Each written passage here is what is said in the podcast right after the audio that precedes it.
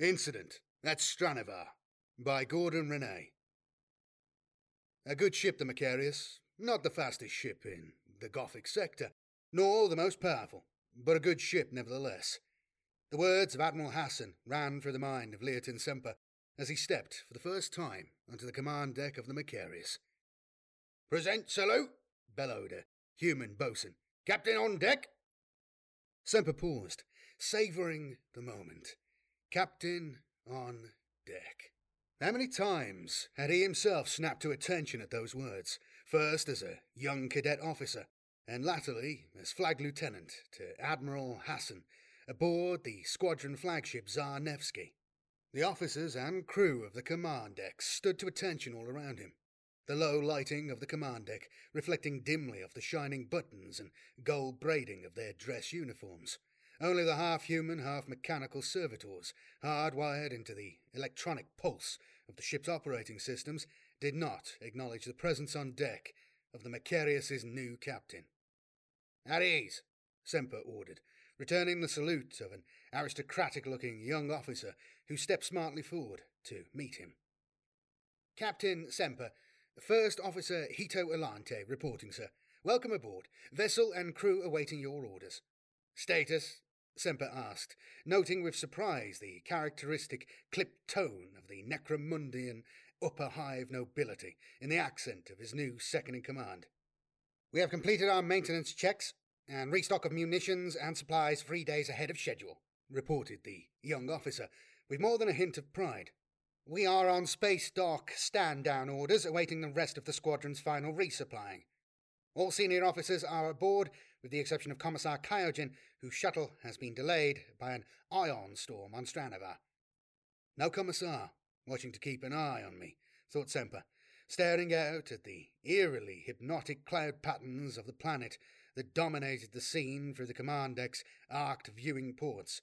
For the first and probably last time, I really am master of my own ship.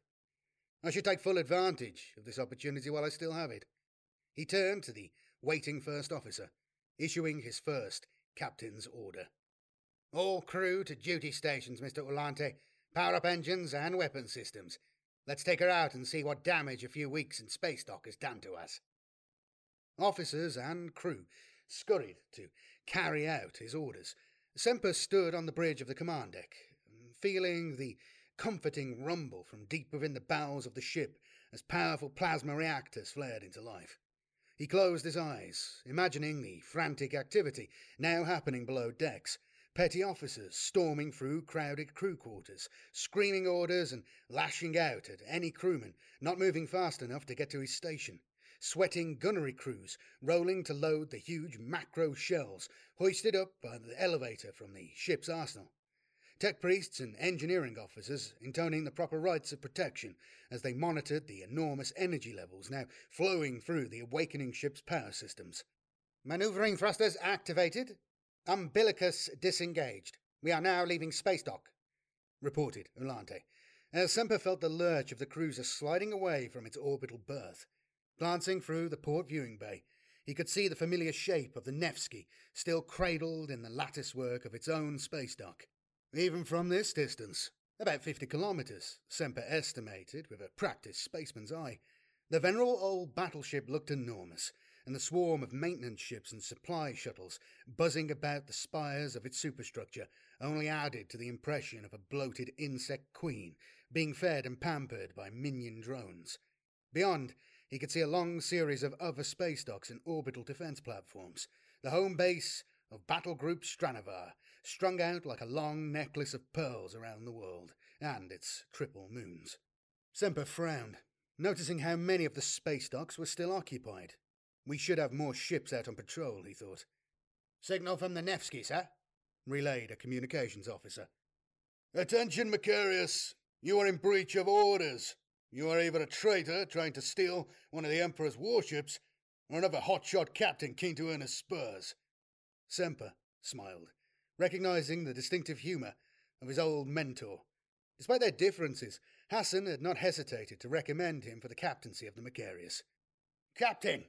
Semper turned at the urgent tone in the voice of one of his tech officers. Surveyors have detected multiple incoming engine signatures. We have unauthorized vessels within strike range of Stranavar. It's an attack, bellowed Semper, seeing the starfield ahead of the Macharius, pinpricked with the flares of rapidly closing plasma engines. Void shields to maximum. Go to battle station. Stranavar base is under attack. At his signal, the communications officer opened up an internal comms channel. Captain, to all gunnery decks, target of opportunity fire. If it doesn't carry an eagle emblem, vaporize it. Emperor's oath.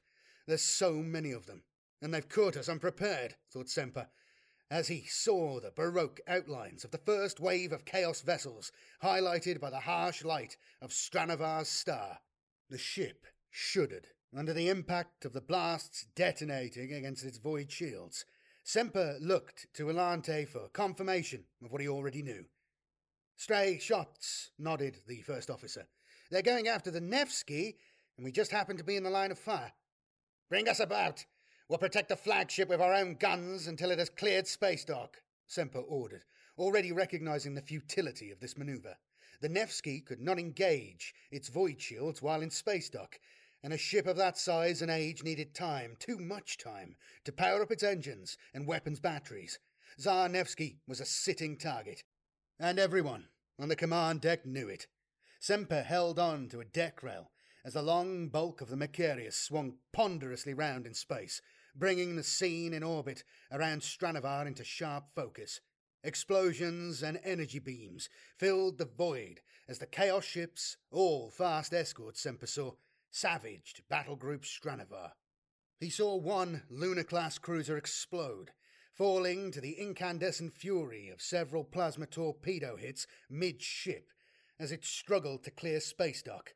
One of its sister ships avoided a similar fate by going to full thrusters and smashing its way out of space dock, violently severing its still attached umbilicus in the light of the explosion, Semper could see a cloud of debris spreading from the fractured access way, and he knew it was those trapped inside the umbilicus spilling out into hard vacuum.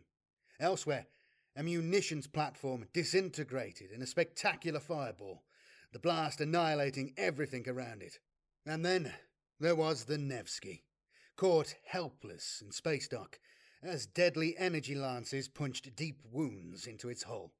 Suddenly he saw a group of three Chaos Raiders racing alongside the Macharius, heading for the stricken flagship. At his command, the weapons of the Macharius opened fire as one. The lead raider exploded in a hail of macro shells and las blasts as they passed across the prow. The other two were forced to break off their attack and evade sharply as the Macharius sent a spread of torpedoes rocketing towards them. Semper allowed himself a grim smile of satisfaction as he saw one of the missiles erupt into smaller warheads, catching one of the targets in a storm of fiery detonations. A shout from Ulante brought him back to his duties. The Nevsky, sir! She's dying! The sight was both awesome and terrifying. The Nevsky, in its death throes, as a long series of internal explosions ripped through her hull. Semper saw its port side split open and a long plume of white hot plasma erupt out into space. He knew then that he only had seconds to save his own vessel. Core breach! He screamed at his ashen faced command crew. Hard to starboard and divert all power to void shields! First came the light, brilliant and searing, and then the darkness as the photochromatic filters of the command deck's viewing ports turned pure black to protect the crew inside. After that came the blast wave, overloading the void shields and lashing against the hull of the ship. Semper picked himself up from the deck, wondering why he didn't hide himself away inside an armored command shell, as so many other captains did, and ordered the viewing filters off, stealing himself for the sight outside. The Nevsky was gone. All that remained of it were several huge, still burning fragments which were slowly sinking down into the gravity well of Stranavar, where they would satellite city sized bonfires that would probably burn for months. Semper sensed the presence of his first officer. The raiders are retreating back into the warp, sir, reported Ulante. Estimate About half the battle group has survived, although none of us are space-worthy enough to go after them. The young Necromundian paused, lost for words to describe the scale of the disaster. The. the Nevsky. That seems to be what they were after. A hit and run attack on the flagship. Semper stared out into the star field of open space, trying to imagine the conflict to come. This was no hit and run raid. This was a first strike, the opening shots of a full blown war. I pray to the Emperor I'm wrong, Mr. Alante, but I fear there is worse, far worse, to come. Ah, good to be back with Leoten Semper and the Lord Solar Macharius. So this is uh, the first ever short story involving them, the first ever story with them, a sort of pilot, if you will, uh, a prequel to the first novel, Execution Hour. And there's links in the description below if you're interested in listening to those.